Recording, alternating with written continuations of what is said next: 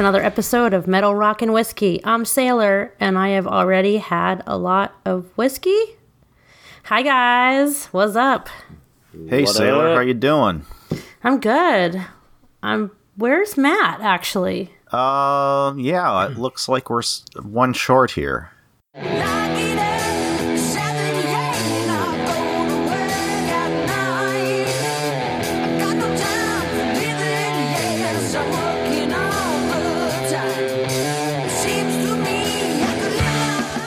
Oh, oh, Does man. Anybody know where he is tonight? Guess I need to check my text feed and see.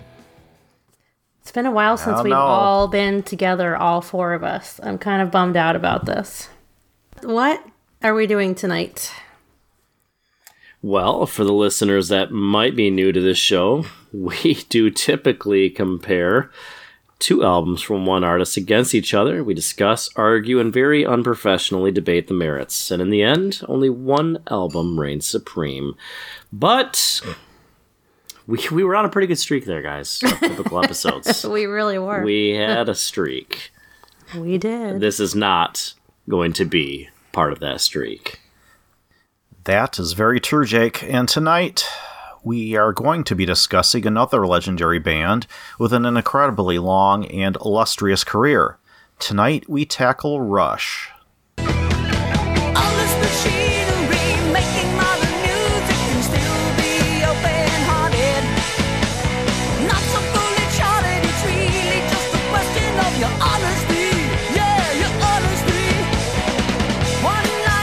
But instead of doing an album battle, we decided to make our own Rush playlists and put those up against each other. Oh, yes. And I'm super excited to see what you guys put on your playlist and compare mine because I used to be a really big Rush fan. Um, so I want to see, I think I'm most curious to see how many of the same songs we'll have on our playlist. And I do have Matt's playlist, by the way. He just sent it to me. So Oh, yeah, great. I'll be able to represent what he put together as well. Um, yeah. Uh, so I put together a bit of a backstory um, and timeline uh, to go over before we battle our playlists. Well, that sounds like a fun time indeed. But first, let's talk about some whiskey, since Hell that yeah. uh, that is the other half of what this show is about. Yeah, it is in the title. So. It's, it's in the title, Ed. You are so correct. I think tonight our uh, our special whiskey pairing goes to none other than the traveling woman herself, Ms. Sailor. It's me. but what's everybody drinking tonight before I start that? Ed, I think Ed had Well, a special all right. whiskey. I will kick this off. Um, in our honor of our band we're talking about tonight, um, who hails from north of the border, and for those who Oh boy. aren't good at geography, that's Ed's, Canada. drink, Ed's gonna drink tequila. Um, I have oh, with me tonight. stop it. You are. Get the fuck I out have of what here. Is normally referred to as a handle oh. of Canadian Club Premium they- Extra Aged Blended Canadian Whiskey. What do they call that in Comes Canada? in a fancy plastic yeah, bottle. Oh that? my god, stop it. Yeah, you can't beat that. we used You're to drink that stuff in high school. bottle. I yeah. poured myself a couple of ounces, and I'm going to attempt to finish this tonight. We'll see if I can do it. Whoa, all star! Good luck with. You're not. You're drinking that straight. That's gross, Uh, dude. yes, sir. We used to drink that with like Mountain Dew in high school. You had This to. was purchased because Steph's family, when they get together, they have a tradition that all began with their grandparents, I think. They have something they call Warsh, and it's basically Canadian Club and Canfield's 50 50, which they mix together and drink. So I don't know if you guys, you guys know Canfields, don't you? Ever so, like, I think it might be a more of a Uh, local brand. I don't know what that is. Never heard of it. Nope. Okay, What is it? It's just a brand of pop, you know, and 50 50 is like their lemon lime. Oh, so it's sp- fucking Sprite. Yeah, basically. Moon Mist. Yeah. So, anyway, Okay. uh, that's what I got. How about you, Jake? Um, you know what? I I stood in front of my bar just kind of thinking of what in the world I could connect with Rush. And then I just decided screw it and I was thirsty, so I just poured myself a gigantic glass of Old Forester 1920. oh hell yeah! God, I love that stuff. Just sounded good and and uh, There you go. the bottle looked like it needed finishing, so I finished it. Yum. Sailor, how about you? Are you drinking something other than your whiskey pairing this evening? No, I am drinking my whiskey pairing, so I will just keep my little mouth shut until we get to that portion. Okay. Well, are you ready to reveal your whiskey Well, that might be right now. I mean- imagine that. I guess I am.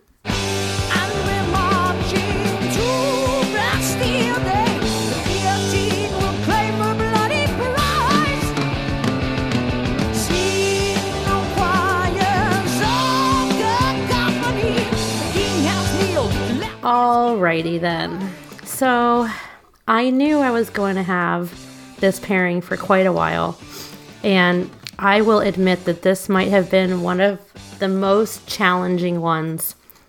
Um, although it may have seemed instinctual to choose a Canadian whiskey to pair with tonight's subject, I just have more respect for the band, so I went in a completely different direction. Well, not completely. So, much like the storied lyrics of the band Rush, Neil Peart seems to have a knack for illustrating a story or landscape in his music. Now, let me paint a picture for you a story about whiskey. And next time you sip on this liquid, I'll ask you to play Rush's Closer to the Heart as your soundtrack. Glenfiddich makes valley means Valley of the Deer in Scottish Gaelic and the men who hold high places must be the ones who start. The Glenfiddich distillery was founded in 1886 by William Grant in Dufftown, Scotland, in the glen of the River Fiddich, which is a tributary of the River Spey. William Grant and his family built the distillery by hand, stone by stone. The blacksmith and the artist reflected in their art. They forged their creativity. It was Christmas Day in 1887 that the first Glenfiddich whiskey ran from the stills, it, made from barley that was grown in the hills of Speyside. Philosophers and plowmen, each must know his part. In 1923, prohibition is in full swing in the U.S. William's grandson surprises the industry by increasing production, as he knows the demand for whiskey is still there. They are ready to meet the surge in demand for fine whiskeys and increase shipments to North America. You can be the captain, and I will draw the chart, sailing into destiny closer to the heart. So I give you Glenfiddich 12 year single malt. This whiskey is a classic scotch if there ever was one. A smooth, easy, drinkable choice for new whiskey drinkers. You might not understand it at first, but nonetheless, you enjoy it and quickly feel comfortable with it. Then, the more you drink it, the more you are familiar with it, you begin to notice the layers of flavor, the depths of interest, things you didn't quite notice before vanilla, pear, warm cereal, cream, and apples. And then one day you might put it away. You've matured, your palate and tastes have matured, you seek out new and different expressions. But every once in a while, you're brought back to this classic single malt and you remember how enjoyable it is. And with your more experienced palate, you notice nuances that you didn't pick up previously. You have a greater appreciation for the amazing amount of flavor contained in such a smooth and approachable whiskey. Much like Rush, easy to be introduced to, sometimes you all somehow you always come back to it. Whether by choice, choice or by circumstance, the more you know about music, the more you appreciate them. The more you hear, the more you love. So you finally truly understand the staying power of this band and this whiskey. You appreciate the science of the music and the sound, much as the chemistry in the liquid. With the spirit of William Grant himself, I would say David Stewart and Brian Kinsman are another power trio not to be taken lightly. Rush and Glenfiddich 12 year single malt, deceptively easygoing, but amazing. Wow. Too bad the uh, our whiskey obsessor save the E wasn't here for uh, know! for this one. So bummed out. That was really good. Thank you. I worked really hard on this shit. yeah, I liked Really- the incorporation of the uh, the lyrics. Yeah, Thank really. Uh, really, ma- really made me feel super lazy about what I picked. I was like sitting there thinking, "Damn it! I, I should have. I've got. I have a whistle pig pick, a 13 year old Alberta rye. I could have just. That's fantastic. That would have actually represented Canada well. Gosh, For me, it was more about the band. You know, being one of those bands that they're easy to listen to. And I think a lot of people, especially their radio friendly hits, they listen to it and they don't, I don't know that they seek to look past what's easy to hear and, and experience the intricacy of this and the complexity of this band and their music. And I feel that it's the same way for this Glenfiddich 12 year. It was um, one of the first Scotch whiskeys that I drank as I was trying to teach myself about Scotch. And um, I've put it away for a while once I had a taste for Scotch, and of course, went to all the crazy, cool, amazing stuff. And then when I come back to it as a daily drinking Scotch, I just sit there and go, wow, this is amazing. Still really easy to drink, but man, it's it's just so intricate. Um, so I felt there was a synergy between the band and this expression. That's And- exactly. It's exactly what I meant with the 1920. It's like there's so many others, but you just come right back to that 1920. It's just really great every time. See, I was thinking the same thing. Sure. Of course you were. Didn't I say it? Didn't I say that earlier? I thought I said that. Well, also, um, I uh, am a tasting specialist, and um, I often pour um, William Grant spirits, uh, mostly their whiskeys, and um, I absolutely love their ex- all of their expressions. So I am on a campaign um, to be hired by William Grant and All right. be one of their brand ambassadors one day. So um, Well, you're a you're a tasting specialist, and Ed and I are actually uh, consumption specialists. I don't know if you do that. There you go. you know, as I'm tasting this Canadian club, this actually reminds you me wanna a lot of my my bottle of Eagle Rare that I have here. Because Oh, it's God. disgusting. What's that? Because it's disgusting. yeah, pretty much. Well, hey, did you hear about that, Jake? That it I tasted his bottle of Eagle Rare. I did. We talked about it. Isn't Uh, that weird? Mm-hmm. We talked about it on the episode that actually aired today. In fact, Oh well, I wasn't there. So. yeah, you weren't me. there. Um, no, it it sounded like he just got a funky it was bottle. bad. Yeah, it was It happens. funky. It Yeah, happens because that's that's that was that's a uh, a single barrel, not a small batch, right, Ed? Um, How old did you say it was? it's it's a ten year. It's an age stated ten year. When then did it's you then it's a buy it? single. Then it should be a single barrel. Single It- barrel, I think yeah. they Okay, so it was just a not a very good barrel. I It could just Is be it- no. It could be the bottle too. It's very possible that you know it doesn't happen as much anymore. But um, I've Well, caught shelf- cases sit. I've caught cases sitting in you know of whiskey and, in liquor stores when I've had to go do um, off premise visits, sitting in like rooms that were so hot. Yeah. They're like blistering hot, and you know you just can't expose the bottles to extreme conditions like that. So that's a possibility as well. Well, and those the uh, the shelf. I don't know what you call the shelf sitting single barrels. I, I've had bad experiences in the past too. I know. Uh, you know, I'm a I love Russell's Reserve, but the uh, very first Russell Reserve single barrel I ever had, I got off the shelf. It wasn't a store pick; it was just a regular single barrel off the shelf, and I thought it was gross, and I thought I was crazy because everybody had hmm. talked about how great it was, and then I started getting the the barrel picks of them, and they're phenomenal. It's one of my favorite things to to drink and collect, and and it still just thro- it throws me off to this day. And a buddy of mine, I, I ended up giving it to him, and he said the same thing. He's like, "This is not good. It just was. It was funky. Yeah, you Just never had know. something. Yeah. Yep, they're out there. Yep. wah wah wah. Well, that is my whiskey pairing for the night. Well, that was fantastic. Thank you. Very much. poetic. Thank you. Very performance arty. That's what I. That was my intention. and I actually had closer to the heart. I think I listened to it 25 times while I was writing that. I, you know, I thought I. I thought I saw like an uptick in Spotify plays. that was me. I think I just earned them 50 cents. You're welcome, guys. All right, so well, hey, how about uh, how about we What? jump back and uh, maybe talk about some Rush timeline, perhaps? yeah, let's do it. Let's get into this, shall we?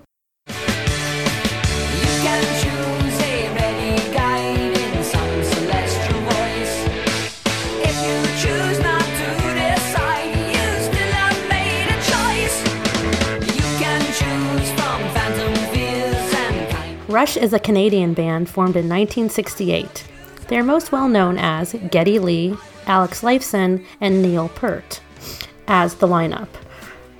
That lineup was formed in 1974, although the band originally formed in 1968. If you're a music lover or a musician, you'll know Rush as the ultimate prog rock band, also for their strange time signatures, complex compositions, and broad music, broad music styles. Or you might know Rush as a radio friendly band, the guys who play Tom Sawyer and Closer to the Heart. They have been called progressive rock, hard rock, heavy metal, and light metal. What the hell is light metal? I fucking know. It's amazing though. you are light metal. you are Light not heavy. Um, Rush has been awarded 24 gold, 14 platinum, and 3 multi platinum albums. They've received 7 Grammy nominations and were inducted into the Canadian Music Hall of Fame and the Rock and Roll Hall of Fame in the US in 2014 and 13, respectively. They are the ultimate power trio of anti conformists. So, the, the band begins as a bar band. They're playing in local Toronto bars and high school dances. In 1973, the band What released their first single. It was a Buddy Holly cover, and it also had a B side, You Can't Fight It, which was their own material. They had little interest from record labels at the time, so they formed their own label and self released their debut album, Rush, in 1974 in Canada. The band then cracked the US market shortly after while opening for Uriah Heep and Manfred Mann. In 1975, they released the first album with Neil Peart, Fly By Night. This album, most say, is the real beginning to their complex arrangements, epic lyrics and lyrics and stories, and multi-section formats. Right out of the gate, the lyrics showcase Peart's love of sci-fi and fantasy. On the heels of Fly By Night came Caress of Steel. After Fly By Night, their label pressured the band to make a more radio friendly album with songs that were shorter and contained more hooks. In response to that, they delivered 2112. Fuck you, label jerks. Take this 20 minute song and stick it up your ass. And the album went platinum in This Canada. Love it.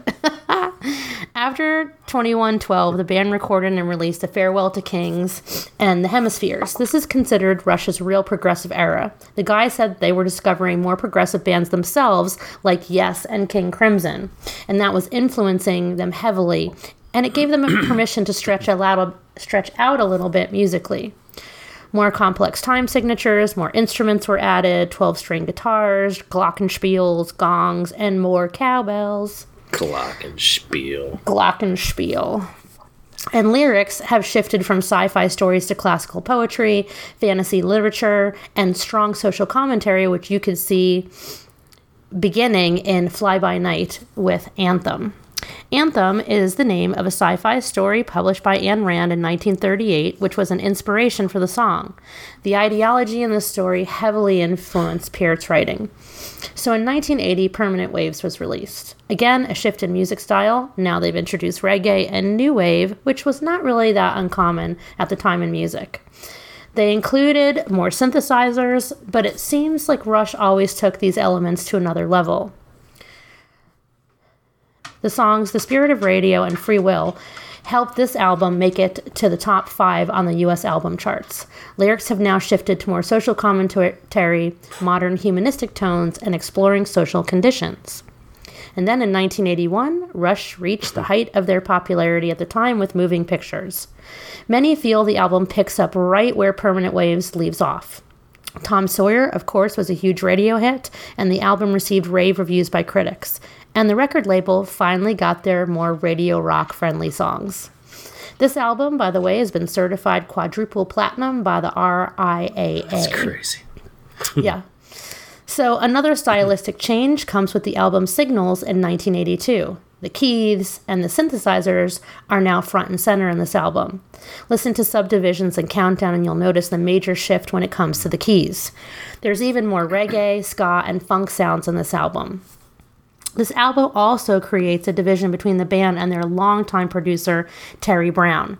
It seems he was uncomfortable with the direction the band was going, so, in classic style, they fired him and began to experiment even further with their music styles. So, the change in producer, producers ushers in a new era for the band Grace Under Pressure, released in 84, and Power Windows in 85. And then they released Hold Your Fire in 87. On these albums, there's more emphasis on the multi layered synthesizers, electronic drums, and less prominent guitar work. And here's where we're going to sort of speed things up a little bit. Presto was released in 89, and it was a more guitar driven sound coming back into the music. Roll the Bones in 1991. This was the first top five album for the band since 1981's Moving Pictures. The songs Dreamline and Roll the Bones were popular songs that gained a, gained a lot of radio play in the 1990s. Then you have Counterparts in 1993. This album is one of Rush's highest charting albums in the US, peaking at number 2 on the charts. There's a much more heavy this is a much more heavy sounding album which fans were eager to hear and the lyrics continue on a dark and emotional wave like they did with Bones. Test for Echo in 1996. This one is a little bit special. There's a noticeable evolution in Neil Peart's drum sounds on this album. He had received drum lessons from a famous jazz instructor, Freddie Gruber. For the majority of the album, Peart uses a traditional grip on his drumsticks, commonly most used in jazz drumming. They also felt like they were in a creative low and literally said they were testing out the echo to see if anything came back to them. Also, in between counterparts on this album was the longest break the band had ever had in between albums at that time. After Test for Echo, the band took a five year hiatus, sadly, due to personal tragedy in Neil Peart's personal life. His daughter died in a car accident in 1997, and then his wife passed away after losing her battle with cancer in 1998. He wrote a book called Ghost Rider Travels on the Healing Road. It's a really interesting read. It was published in 2002, and I think I read it a year or two later. He's obviously a phenomenal writer. He talks about the motorcycle journey that he took after the loss of his wife, where he traveled from Canada to Alaska and then throughout the US, Mexico, and Belize.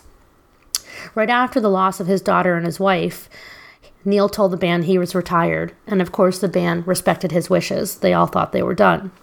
But after his motorcycle journey in 2001, he announced he was ready to return to music, and the band ultimately went back into the studio.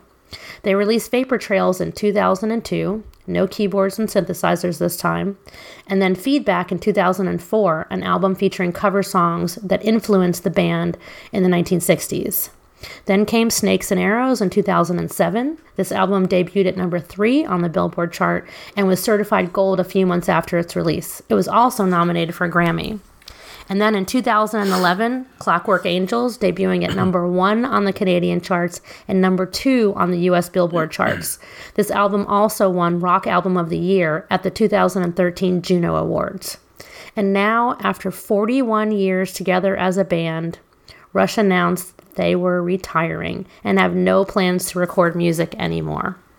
And that is Rush. So, of course, you've got. Sorry, sorry. Could you repeat all that? I, I missed You can- all of it. Stick it. So, no. Okay. Sorry, Jake. No. So, of course, you have the power trio which is Geddy Lee, vocalist, bass player, and keyboardist. He's known for his three octave vocal range baritone through tenor, alto, and mezzo soprano. He's known for playing his bass high treble and using his bass as the lead instrument often. Then you have Neil Peart, drummer and primary lyricist. His technical skills are revered by many musicians. And then Alex Lifeson, guitarist and backing vocals, known for his signature riffing, unorthodox chord structures, and the insane amount of equipment that he uses. So, One of, I mean, hands down, technic, technic, technicality wise, Rush. I mean, one of the greatest rock bands ever. Yeah. it's one of those bands where it's like, it's it's just awesome.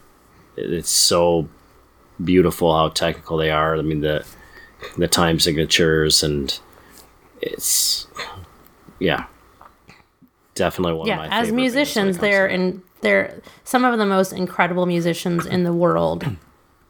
It mo- in modern times, for sure. Yeah, especially well, the Neil Peart is what stands out to me that. oh for sure the most. I can't. After listening to the, all all these songs again, he's and insane I'm just like, I'm trying to imagine physically how he does some of the things that he does, and I No just doubt. can't. It's just beyond me. With only two arms, I I don't know. It's like how the hell does he do that? well you got two feet know. But uh, yeah, it, it's amazing. And even if even the songs that um, may not be my favorite Rush songs, I'll still be listen to them and just be mem- mesmerized listening to, you know, the technicality, like you say, Jay, Yeah. of their their playing. It's just amazing. It, well, and I think Geddy Lee is, uh, I mean, also such a great bass player. Um, and I guess that's that's what happens to me when I listen to Rush. I get lost in how great the music is, the instrumentals. Um, because I'm not a huge fan of Geddy Lee as a vocalist, not because he's. I mean, he's, he has a fantastic voice. I just don't care. I don't care for that style. That that um that yeah. I don't know. It's just not. It's not my favorite. I can I can understand that. I mean, granted, you know, I know you know the re- you recognize the talent. Oh but, yeah, you no, know, he's fantastic. obviously I just, it's- it's not my you know, that- favorite. His sound might not. I could see where it wouldn't be for everyone. Yeah, no, he, he's absolutely That's fair an- enough. That's a fair a statement. brilliant singer. Um, and to be able to sing like that and play bass like that, I mean, I'll, all three of the guys are, are amazing. And I mean, even um, I'm blanking on the the original drummer that played on the self-titled Rush album. Uh, he's no slouch in himself. If you listen to Working Man, like the original recording of it, it's he did a hell of a job with that. I mean, he's John he was pretty great too. Yeah, and uh, so But as far as their musical style goes, I listened to a couple of interviews with Geddy Lee, and um, multiple times he referred to them as uh, themselves, and I think this is how they saw themselves as a hard rock band. He's, in fact, one of his quotes was, "We're a hard rock band that sometimes wanders off into the world of the proggers, meaning progressive rock." because he I think he was responding to a comment that you know people saw them as a progressive rock band and they really didn't see themselves that way but their music definitely does It was definitely reach prog rock. into many different Definitely. types of rock including prog rock including hard rock I mean it's they're just But it also experimenting, depends always on well, and how when. long how long ago did Exactly. he say that? I mean, Right. that was at- in like 2002 okay. well, by he wrong. 2002, wait, by 2002, they're not prog rock anymore. I wouldn't say Right. their music was progressive. I would say it was pretty on par. In in the 70s and 80s, it was absolutely progressive style. Uh, uh, absolutely. And, I mean, now it, I would just call a hard, them it was hard rock, hard too. too. Yeah, Yeah, but there's it was progressive at the I- time, like you eh, said. That's what I just said. Yeah, I just said that. But I mean, progressive now hard rock how about yeah, that it's always been. Now they're a hard rock band for sure, but in the 70s and 80s, they would definitely have been considered a progressive rock band for sure. you know, but that title can't last forever, you know, No. when you've Yes, become kind of some on point- par with, yeah, You are not progressive anymore. you're not progressive. Oh. That's Now- not what I meant. At So all. are they a, a regressive? They're now a regressive rock band. I hope they're you know, not I've- regressive. I've always been a fan of Rush's rag rock. music, and it's kind of funny how I I'm listening to all these, thinking, man, I I'm just, I guess, surprised I don't own any of the albums. I don't, um, but I've always enjoyed their music, and going through you know the list I was preparing for tonight, amazed at how many songs they've put out that I really think are great songs. I mean, there's a ton of them Yeah. and um, yeah, we can talk about about that a little more later. But yeah, a huge fan of. I mean, I had a hard I- time. Sorry, go ahead. I, I feel like I go back, I've gone back and forth on Rush a lot. And it's interesting because I, when I was younger, so kind of at the birth of me listening and, and really getting into hard rock and metal, you know, was the mid 80s. And, um, I, I was like, oh man, Rush, these guys are awesome and I was super into them up until high school. I saw them live for the first time in high school. Um, actually, a bunch of us went. Our art teacher took us. she was so cool. I wish I could remember her name.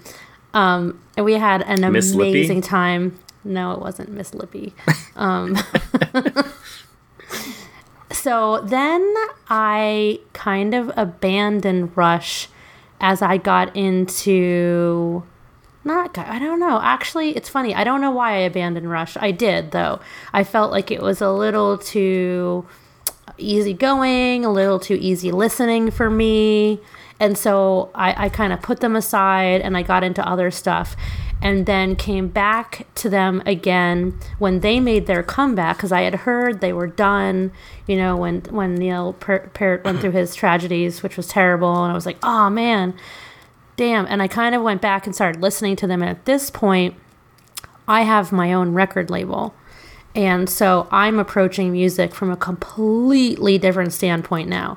In a way, it ruined music for me, and in a way, it enhanced my listenability for I don't even know if that's a word. Um, it made me listen to music very differently.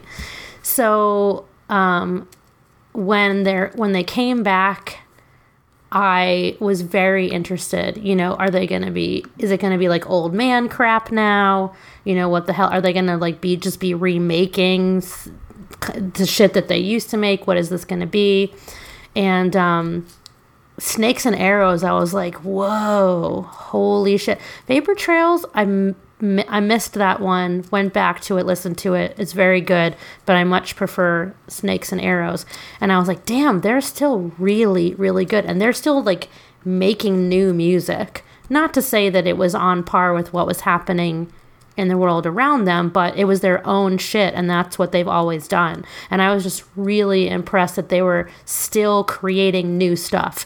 You know, unlike bands like, I don't know, like the Rolling Stones. I don't know why I use them as an example. Like a lot of bands that just kind of regurgitate the same shit for 30, 40 years. It's like, all right, enough already.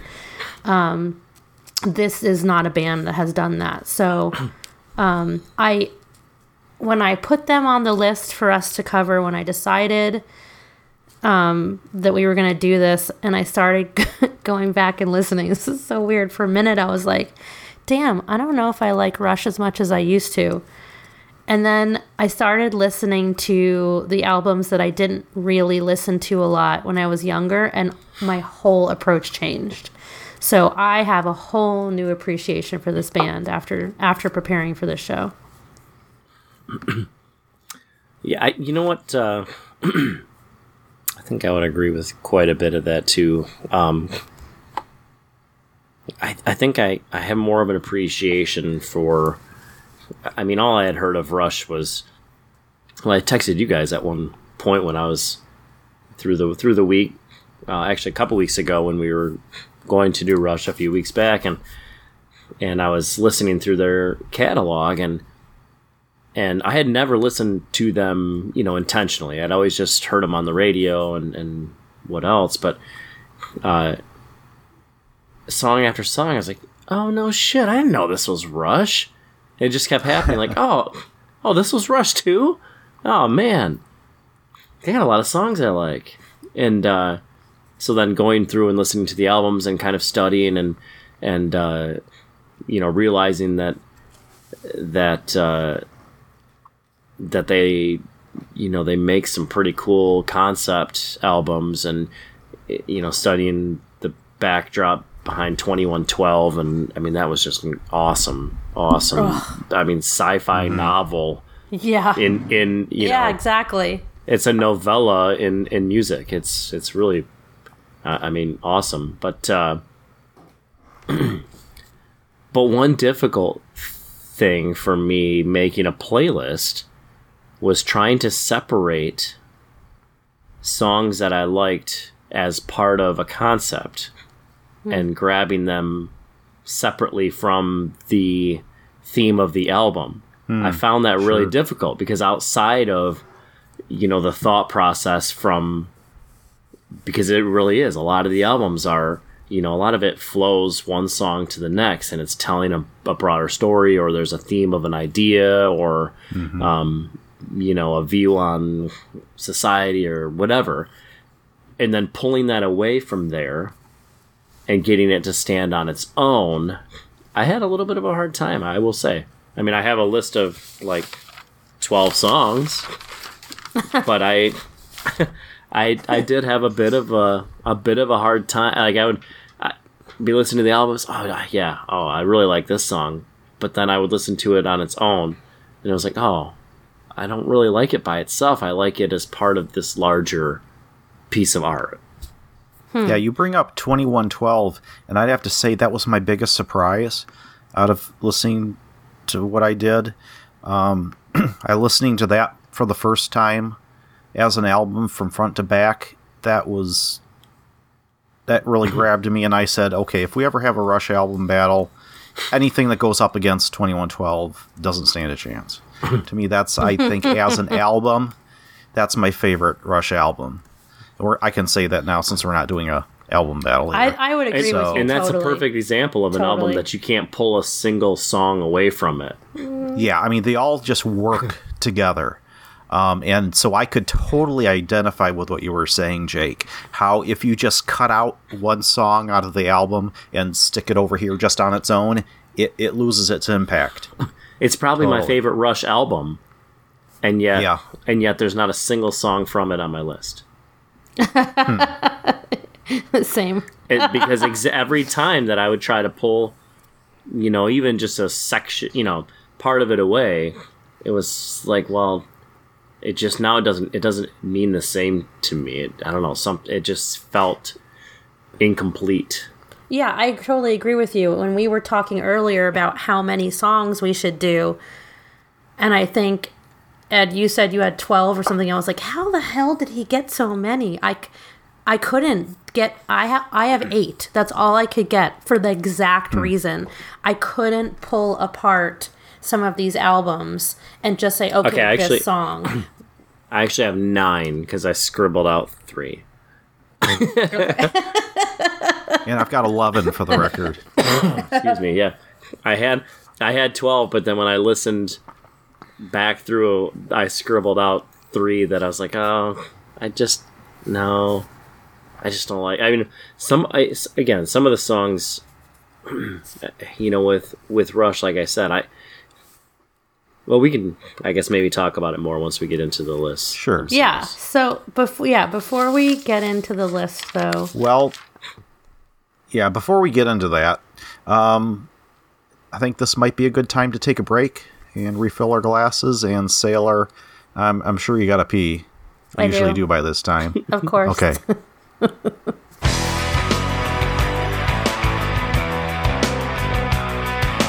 What do you say about his company? Is what do you say about society?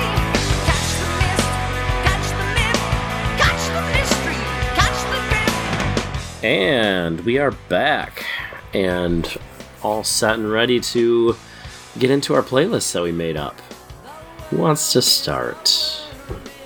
Anybody? Anybody? Or do you want to do you want to put Matt's out there first, Sailor? Sure. Okay, let's see Let's what hear Matt Matt's. So he says in no particular order Tom Sawyer, 2112, Hold on, real quick. real quick. Should we cross any of these off like as we go through or just read our entire list? No, I think we should read our entire list. Sure, Liz. Then I'll put them. I'll take out what we all have on there. You know, I'll do like I did last time with it, Uh-huh. Okay. and then Cool. we can see what the remaining one is and have our listeners Sure. decide. What was the other show that we did the playlist for? What was that? Metallica. No. Oh wait, yes, We it did was. Met- yeah, it we was did a Metallica. Metallica. We did yeah, Metallica. Metallica. Yep. Yeah. That's Yep. right. Remember, I made a spreadsheet. So I'll Yeah, do the same thing awesome. again, and we'll put it in our Facebook group. Okay, great. All right, so he has Tom Sawyer, 2112, Limelight, Spirit of Radio, Red Barchetta, Xanadu, Something for Nothing, Witch Hunt, Fly by Night, The Necromancer. So he managed to get 10. Red Okay. Barchetta was one of the songs that I scribbled off my list. Yeah, he had four songs on there that I didn't have on my list. But anyway, here's I'll just go ahead with mine. Um, again, in like Matt, in no particular order.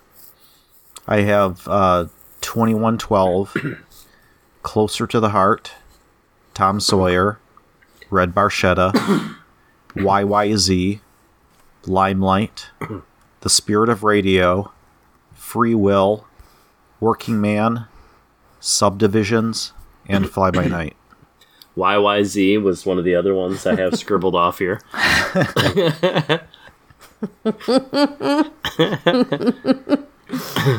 All right, who wants to go next? Jake?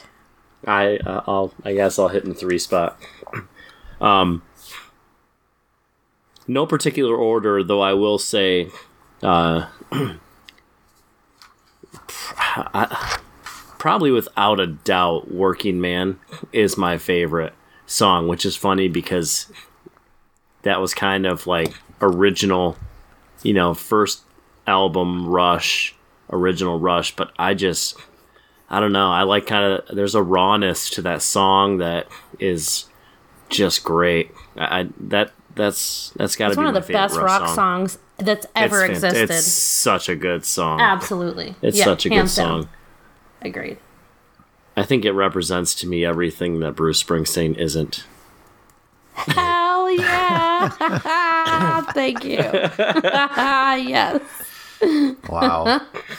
Just in case anybody isn't clear, I can't stand freaking Boom. Bruce Springsteen. Bruce Suckstein. Yes. Okay. Um, okay, to preface, real quick, going back to the point that I made where I had a hard time separating um, certain songs that I liked within an album from the album, I found myself perfectly agreeing with whoever decided the singles were because I really felt like the singles that were popular ended up being my favorite songs on their own.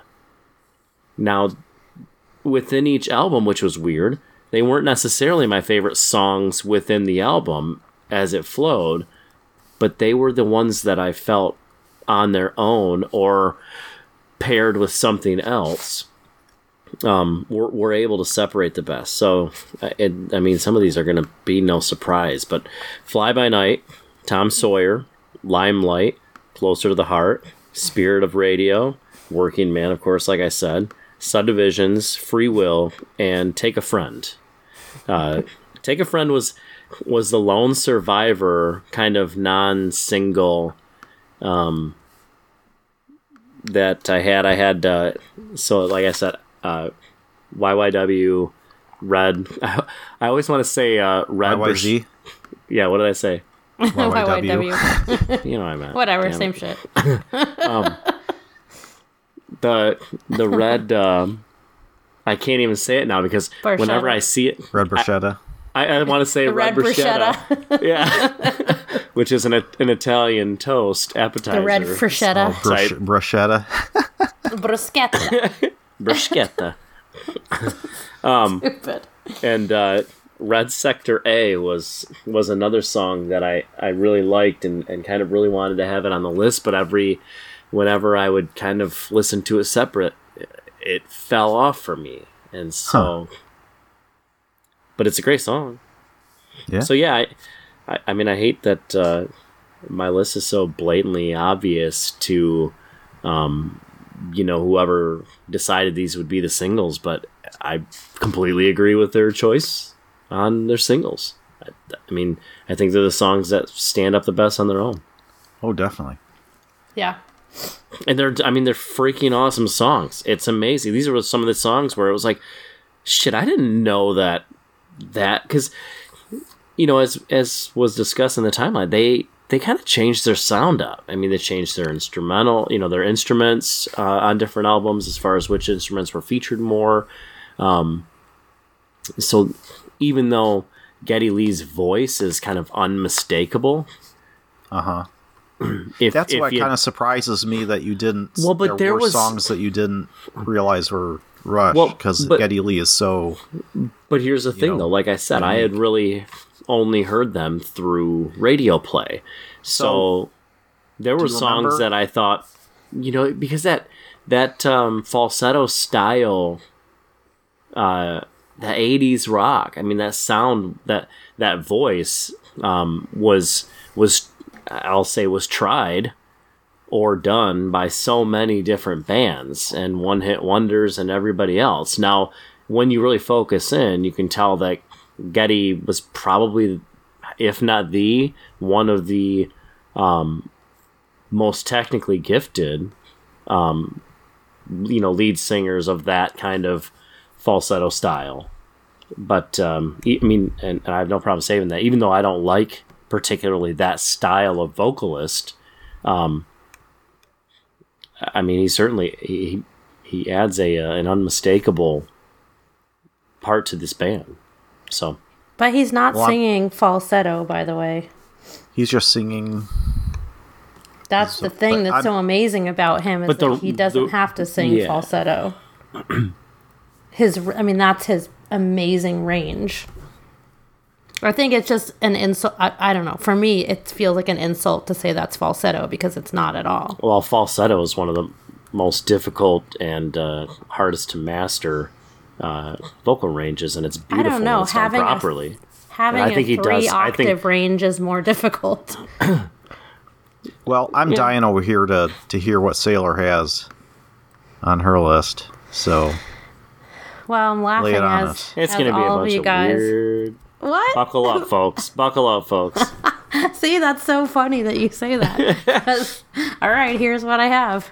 Number one, hands down, my absolute favorite Rush song, one of the greatest rock songs ever, is Working Man. Did we actually? Interesting This might that be you- like the first time that Hold you on. I have ever hold agreed on, a stop favorite the song. presses. by a band. Jake and Sailor both agree on a their favorite song, and from a band that's got this extensive of a catalog. this is unbelievable. That is such Just- an ultimate wow. rock You know what? song. Hey, just let's just do it. Just play "Working Man" here again. Okay, yeah, just play it right, and yeah. tell me this isn't the, yeah. one of the greatest rock songs ever.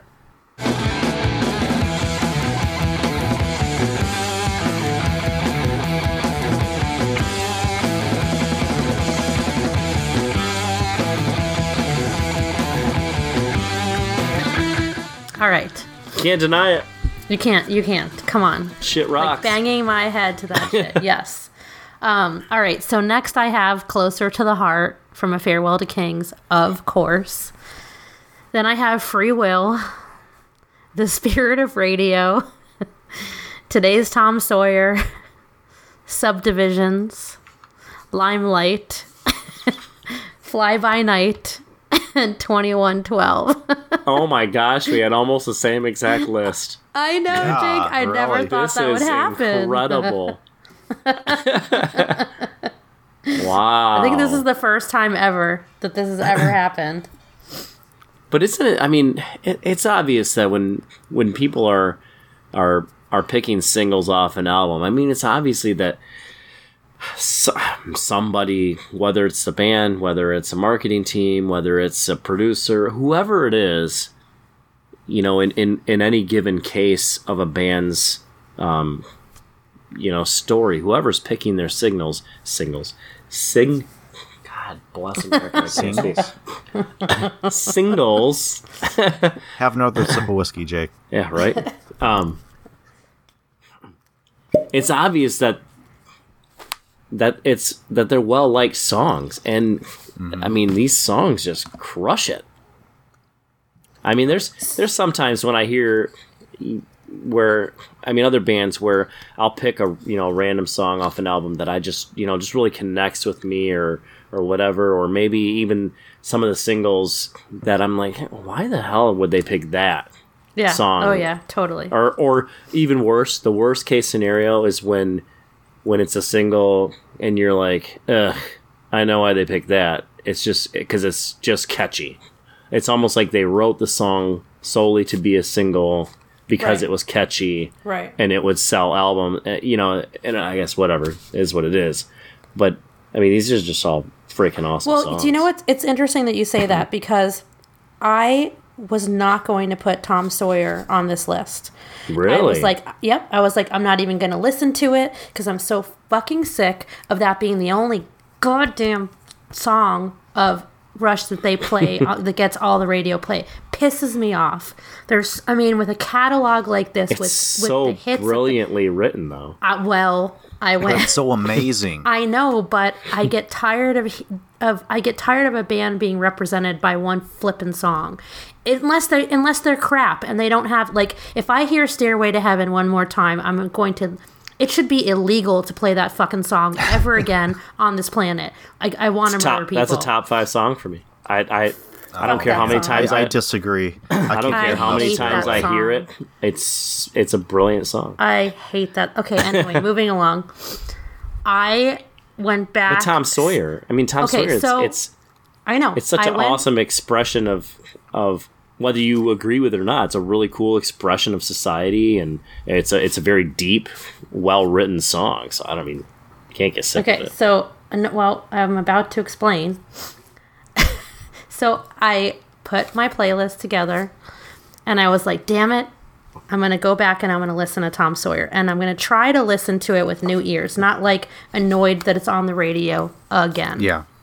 Not that I listen to the radio a lot anyway, but um, so I listened to it again, and I was like, "Damn it, I freaking love this song." I have to include this in my. I but with fresh ears again. I just I listened past what I'm used to just aimlessly and mindlessly rocking out to if it comes on and really listened to it again. It was like man it, it was like how i felt about it when i first heard the song without it being overplayed. And i just it's such a great song. I had to put it back on. So i did. Okay, so a lot of the bands that we've talked about, um, and Rush is, I mean, I mean, like I said, the only, excuse me, the only way I knew of Rush's songs coming into this was from radio play, and working in construction for the last twenty years, and having classic rock stations be what basically gets played on every job site you go to trust me i get I, i'm i get as sick of uh, of these songs that get played over and over and over and over and over again um, i mean it has it's ruined songs bands for me as well. Yep. um, you know because you do when when you have a radio i mean thank god for mp3s and for smartphones because when an fm radio was all that i mean really up until the last five years realistically um, fm radio was it on a job site. Nobody's bringing a you're not going to bring a, a cd player because your cds get ruined on a construction site and everything it's just an from radio and these th- these radio stations they play the same songs every day it's the same exact playlist in Yes. shuffled order every and for the past day 30 years it's still the same shit Well, that's that's what always that's what always drove me nuts. Is it would be a classic rock station. You're like, you have a catalog of, Yeah. I mean, endless amounts of music Yeah, at this point, From- there's no excuse. from so My many God. bands. Why are you playing the same, you know, 50 songs every single day, day in and day out, week in, week out, year in, year out, over and over and over again, driving me mad. but one thing you have to understand, though, is, and I had to try to understand that, is not everybody is listening to the same loop of music eight hours a day, five days a week, like I was. And it's like, okay, well, maybe, hey, you know, if in this case, if Tom Sawyer was my favorite song, but I worked all day and all, you know, I was just in my car on a commute, well, it would be pretty cool if every once in a while I got to hear it. Well, there's tons of people with all different commutes and everything else. So I try to try to put myself into somewhat of an, I guess, empathetic position in that case, even though it's obviously a total, you know, money splurge is the whole reason behind it, not necessarily to make anybody happy. But uh, I digress. Well, I have no compassion for it. I think it's bullshit, and I think radio stations need to change up their fucking formats. The only time I listen to the radio is when I can't get a signal and play Spotify on my phone in the car. Because I don't have a lot of, we've talked about this, have a lot of music like on my phone. I stream everything. So it's so it's not that often, but um, going on this trip, I just drove across country from Boston um, out to the Pacific Northwest. I had a lot of time on my hands. I had a lot of time to listen to streaming music and plenty of times when signal wasn't good enough and I had to listen to the local radio stations and they all play the same shit. Mm-hmm. No Yep. matter what state I was in, no matter what time, it was the same shit over and over and over and over. I almost wanted to mm-hmm. record every time songs came on and like write down what state I was in or what city. It's just the same shit. So That would be a fun playlist to make. Sometime we should just, for shits and giggles, we should each make a list of like overplayed radio songs that drive us nuts. Yes. Well, sorry to say, Stairway to Flippin' Heaven would be the first one on there. Anything by Bruce Springsteen, Jake? Ugh. Your favorite. um, I'll I'll I- take I'll take Poison for a hundred, please, and Def Leppard's Pour Some Sugar on Me. Of all Now, songs, see those. of yeah. all songs, Pour some. Def Leppard some sugar has on an me. ama- an, ugh. I probably mentioned this during the uh, Unless you're in a strip club, you don't need to hear that song anymore. pour some sugar on me and uh, you shook me all night long are uh, are two songs that are that are played at every single music. every single wedding reception I've ever been to. They get played at Oh, gross. every single. one. Gross. Ew. Why would you It's a play dance those floor songs? filler. Ugh, gross. S- Slutty McSlutterson songs. It's like stripper music. I get bet you I could take. I bet you if I took the We gotta toss in some majority Motley of the Crue, Girls, crap Girls, that's Girls overplayed on classic. They, if they don't play that a lot, surprisingly. Girls, girls, Um, girls is a But if I take all the song. most overplayed shit, it is, and I don't know why it doesn't get played as much as "Pour Some Sugar on Me," but it should. I mean, it's about the same shit. I don't know. But anyway, so yeah, fuck overplayed. Pour some music. sugar on me is just. but- I mean, just the idea of that is so unsanitary. You're just going to attract ants. I mean, Especially if you're all sweaty and Ah. everything, it just sticks to you. got sugar, sugar water. It's just, ugh, so not clean. I mean, but is it sugar in the raw? Is it stevia? Is it Splenda? I mean, these days you'd have to ask these questions up front. Well, important. yeah, My but back then this like it was only skinny sugar. bitch. It's called like skinny bitch sugar or something. The brand name is like called skinny bitch. I think it's basically stevia in a different package. Skinny bitch. It's kind of like just the, uh, the what is it, the Skinny Skinny Girl cocktails? Is it the same company? Yeah. Is it the same Yep. company that Yeah, I think those it Skinny is. Girl Yeah, 'cause cocktails? That's She- not. She That's used to that buy hooker their. from one of those stupid reality shows. yep, Oh, was it Kim Bethenny. Cattrall? Bethenny. I No. think. No, that's no. She's a real actress. I'm talking about a stupid I think her name's reality Bethenny. hooker. Yeah, whatever the hell her name is. Who Yeah. cares? So I've got a question for you guys. Okay. Can you think of any movies that feature Rush or Rush's music? Any movies?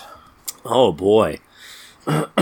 um, I mean, yeah, I can, I can absolutely.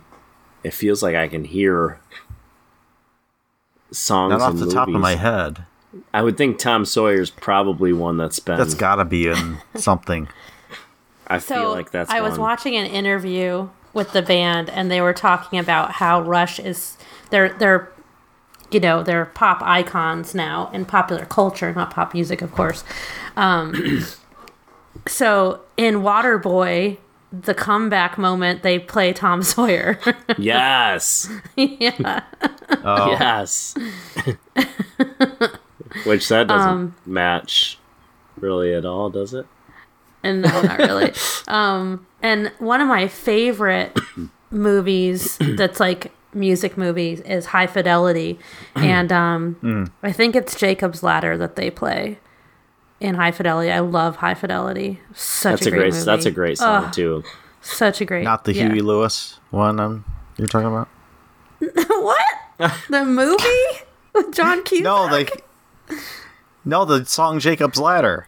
Oh, I There's didn't a even. Huey Lewis in the News song, Jacob's Ladder. Oh, I didn't even know that. Actually, I'm not really It's, al- a Huey fan. it's also fan. a biblical reference. So um, there's probably tons of bands that have done No, a Jacob's song Ladder called is Jacob's like Ladder. a. Uh, it's an electronic thing.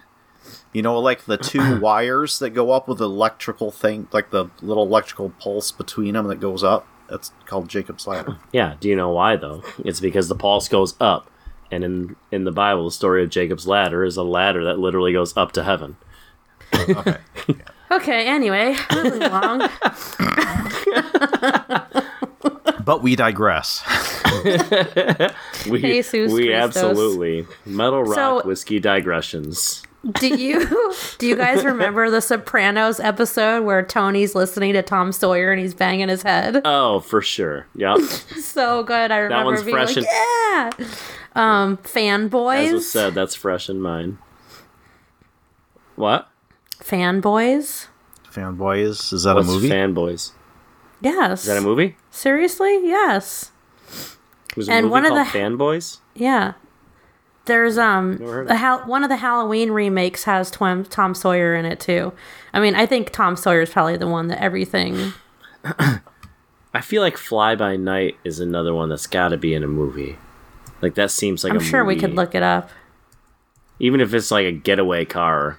That's what kind of what I was thinking. I think in I think um in one of the X Men movies as well they played Tom Sawyer, right? I my guess would be um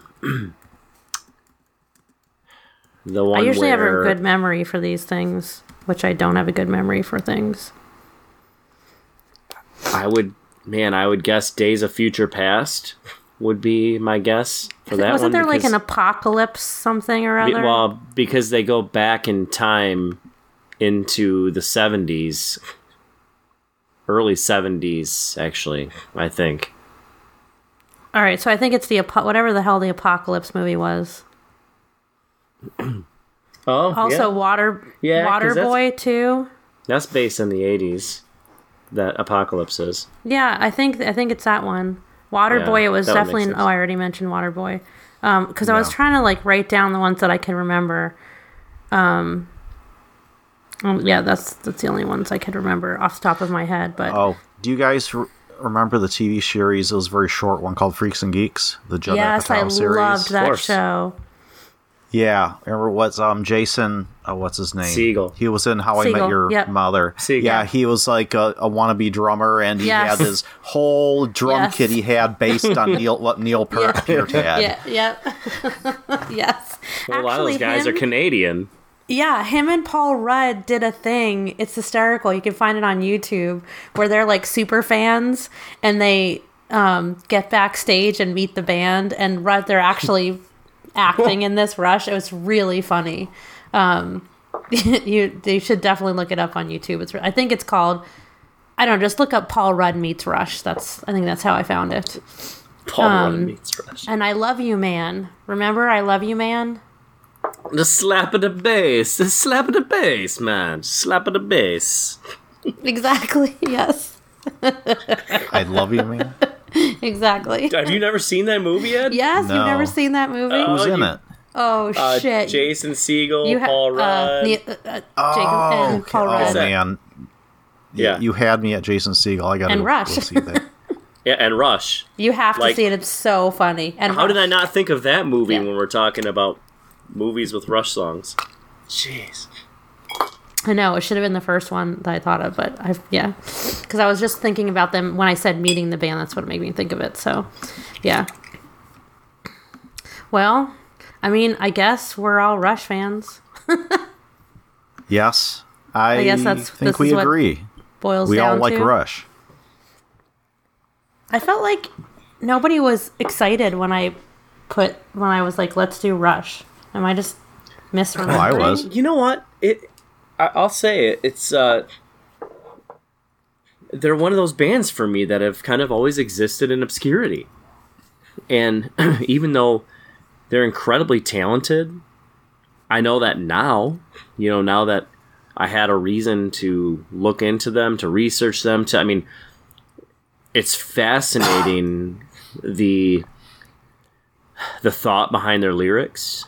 Um, you know, from the sci-fi tones to the, I mean, to the inherent views on you know and on society and everything. It's it's none of it is just accidental or um, unintentional or not thought out. It's all very well thought out, and that's what I love most about this band. And and it again, it drives me nuts that I can't just love Geddy Lee's voice. I really want to because I love everything else about this band. I love their music. I love I love all of the instrumentals about it, and I I just for the love of ugh, for the I just can't get past his voice. I don't. It's just a, So it's why didn't you have the- Y YYZ on your list? It's a good song. But it's, It's but the- again it's a song by Rush minus Geddy Lee's vocals. But it once I separated it, it just fell apart. No, there was a few of the instrumentals that I almost put on the list too, because like Hope, Hope was a really cool instrumental. Um, uh, oh god, what was another one? Um, had a really interesting title. Um, shit, I can't think of it. But I, I really liked the instrumentals, but I didn't think that those really represented them as a band that you know well enough for me to say this belongs on a playlist Gotcha. and that you know yeah. so I think it's interesting. Do you guys know how Geddy Lee got his name, Geddy? No. um it's short for Getterson Dumbass. No. his mom used to mispronounce his name. And so in high school, it just kind of stuck that it was Geddy. Uh, What's his name? Jerry, I think? Jetty? Getty? And it stuck. And so he decided to use it professionally and then changed his name to it. And I always used to be like, damn, if I could change my name to anything, I want to be Geddy Lee. I just thought it was the coolest, most badass. Sounded like a. didn't you kind of already warrior. change your name to anything I didn't change my name. It's a Sailor it. Retro on a birth certificate. As a matter of fact, you fuckers, I found a picture. I'm at my mother's house of the day I became sailor. Like legit. The Really? here's the day. Here's the moment where it happened. Can you see me sitting in the Nope. chair? Oh Oh yeah, See? with the fishing reel in front of you and the cooler behind you. oh wow Yeah, look at the size of that fishing reel. Look Yeah. at that. That's for some deep sea fishing. Yep. put there. that child the day I pornography became- down oh my gosh Said this is a G-rated Oh, you didn't know that I used to be a boy? you didn't know that? that I used to be a boy, Jake? You didn't see this? Like I was I used to be a boy. And apparently my twin brother was the kid from The Shining. The sh- Yeah, Oh, that's creepy. I remember seeing that one. My mom even says to me, we're like looking through the pictures laughing. She's like, "Yeah, you could be brothers." I'm like, "Except that I'm a girl. I was never a boy. we can't be brothers." Yeah. He had the uh, was it the um, the Mary Lou hairstyle going there? Oh yeah. I don't know, That was but I always this was indicative of my childhood. Short hair and no shirt. I don't know why. I was all they had me running around in no shirts. I don't know, but My daughter. Maybe my- they secretly wanted a little that. boy, so they cut your hair that way. And I don't think it was a secret. No. I think. And then finally, I, had to you start know drinking at an early age. I think it's representative of your personality. You're what? because you're a freedom. You're Are a saying I'm a fighter. boy? No, you're a freedom fighter. You don't want restrictions of clothing. you want to just run around free. I mean, it's true. I don't really like to wear pants ever, so pants are so overrated. Well, I, I think you've maybe gone beyond the point of like the public nudity, and now it represents something else Ew. in in your uh, existence of of Run around naked. You know? what the hell? not being held back by restrictions. okay. Like clothing, And that- clothing's a restriction. So when you're a kid, clothing is like the most restrictive thing in your life. Yeah, you're clothing's child. stupid. No kid wants to wear clothes when they're Yeah, tiny. I, I always wanted to be naked when I was a kid. yeah, all kids do. They rip off their diapers and yeah. What's the first thing they do when they get naked? They start running around the house. Yep. They're like, woohoo, free. And then when you have Or- little boy, when you have little boys, you just wait for the little water trail to start on the floor. yes. They're like puppies, just little like puppies. assholes just pee everywhere. you let them go out Uh, anyway, like little Okay. dogs. let's bring this back around. So, to all of our awesome listeners out there, we want to say thanks for joining us again. And if you enjoyed this episode, well, we'll hope you stick with it and join us next week for another episode of Metal Rock and Whiskey. But um, So we're gonna like compile a master then- list for Yeah, the I'm uh, gonna. Facebook. Yeah, yes, I'm gonna put it on our group. I will take All care right. of it. sounds good. Cool. Is anyone listening to anything they want to bring up or talk about? Oh. Yes. Yes. You go first, Sailor. I want to give a big shout out to please excuse my dead aunt Sally. They are our buddies. They are super awesome, um, Mike and Susie. If you ever need, if you're ever wrestling with a really deep thought or a question that you really just can't answer yourself, I'm telling you, man, they are the place to go. So you can actually good call into, yep, you can call into the show and leave a message asking a question and they will answer it for you on their following show. And um, Ed and I did just that um, when we were concerned about Matt's recipe for his mangarita, the uh, plaid sombrero. Uh, you'll see that. Please excuse my dead aunt Sally. Actually named the title of that show "Plaid Sombrero," which was Yes. fucking awesome. Love you guys. And the answer was great. the answer was so great. So, um, big shout out to um, our buddies there. And have you guys listened to Scotch Test Dummies yet?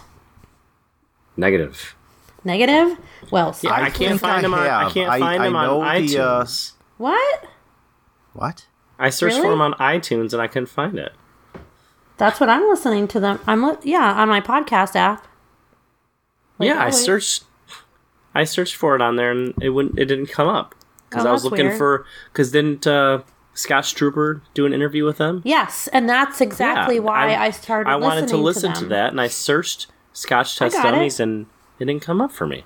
I got it. I thought maybe they had just like a website only podcast or something. No, Okay, Jake. Scotch is spelled S C O T C H.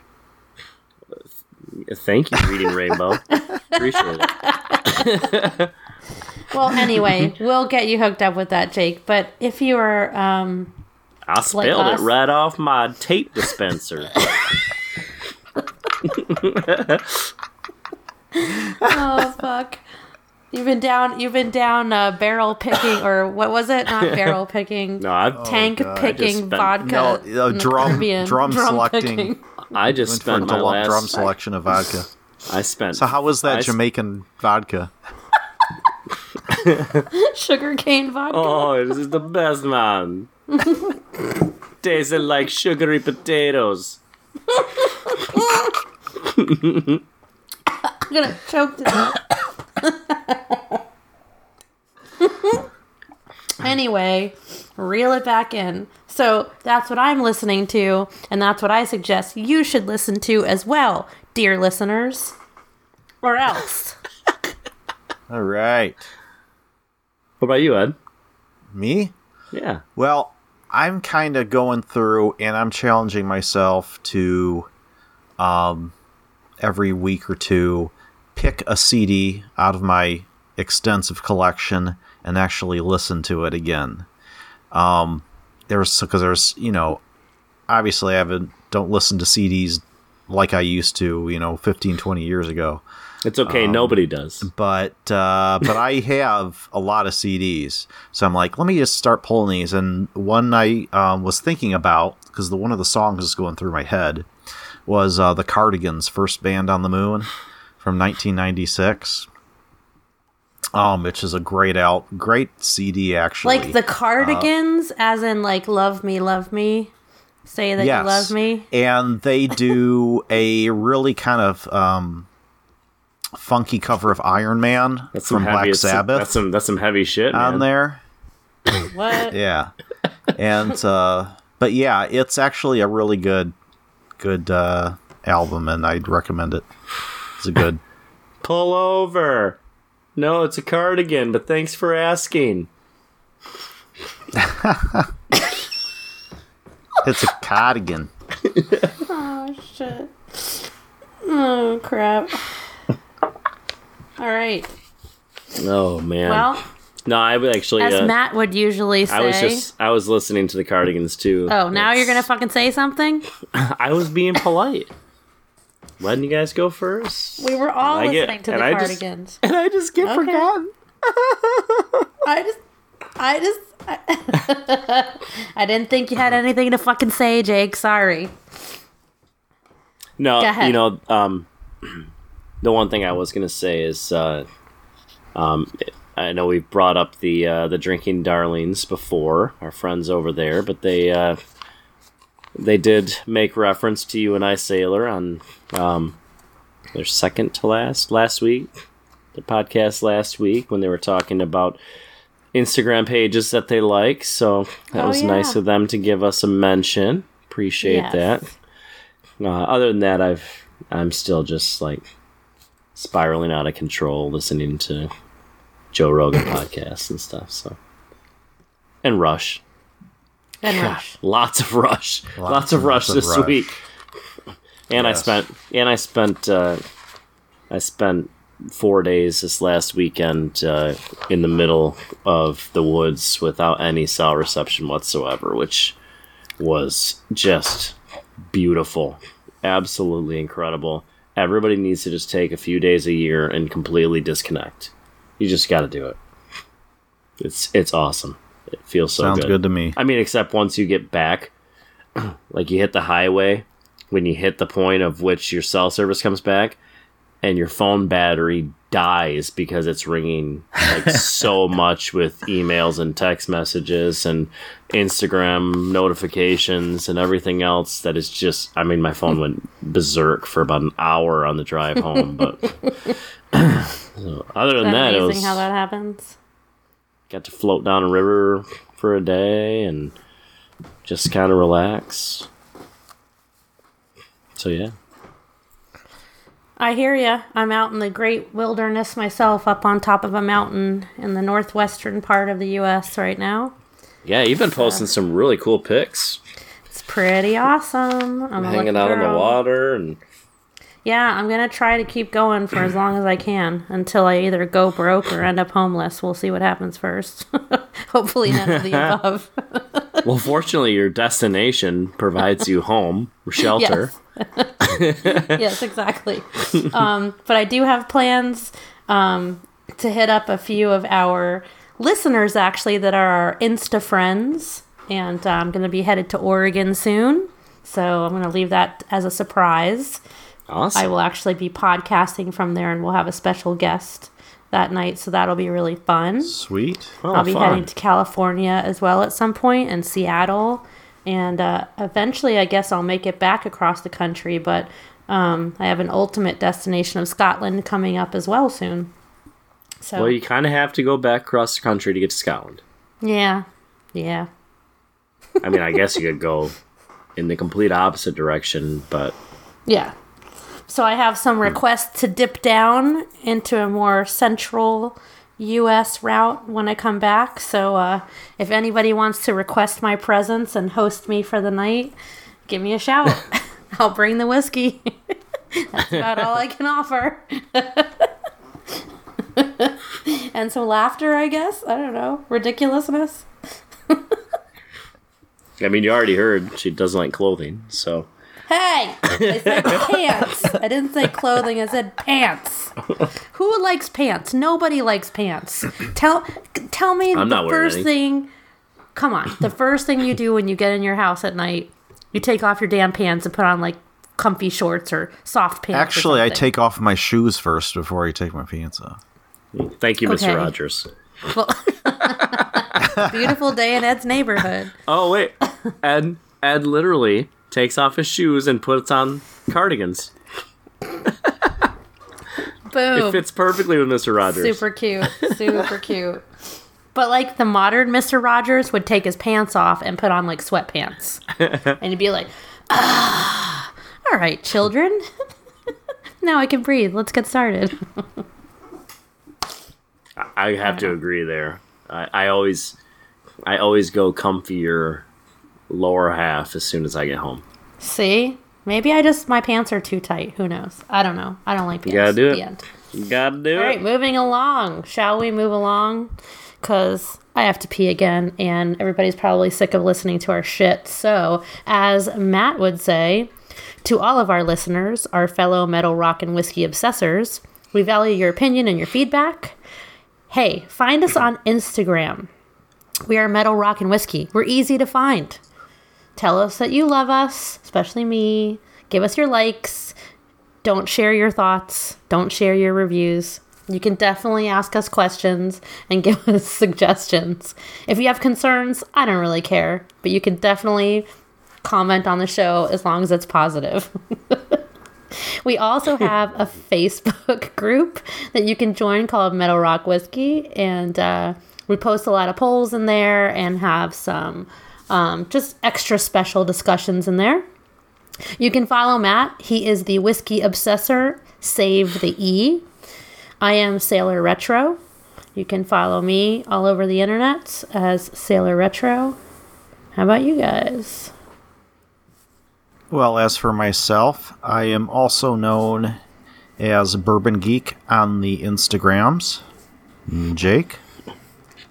Oh, sorry, this is not Jake. This is Torben, and uh, I just want to let you guys know that you can find Jake at Bourbon Spartan on Instagram. And this was lots of fun, guys. I just love your show.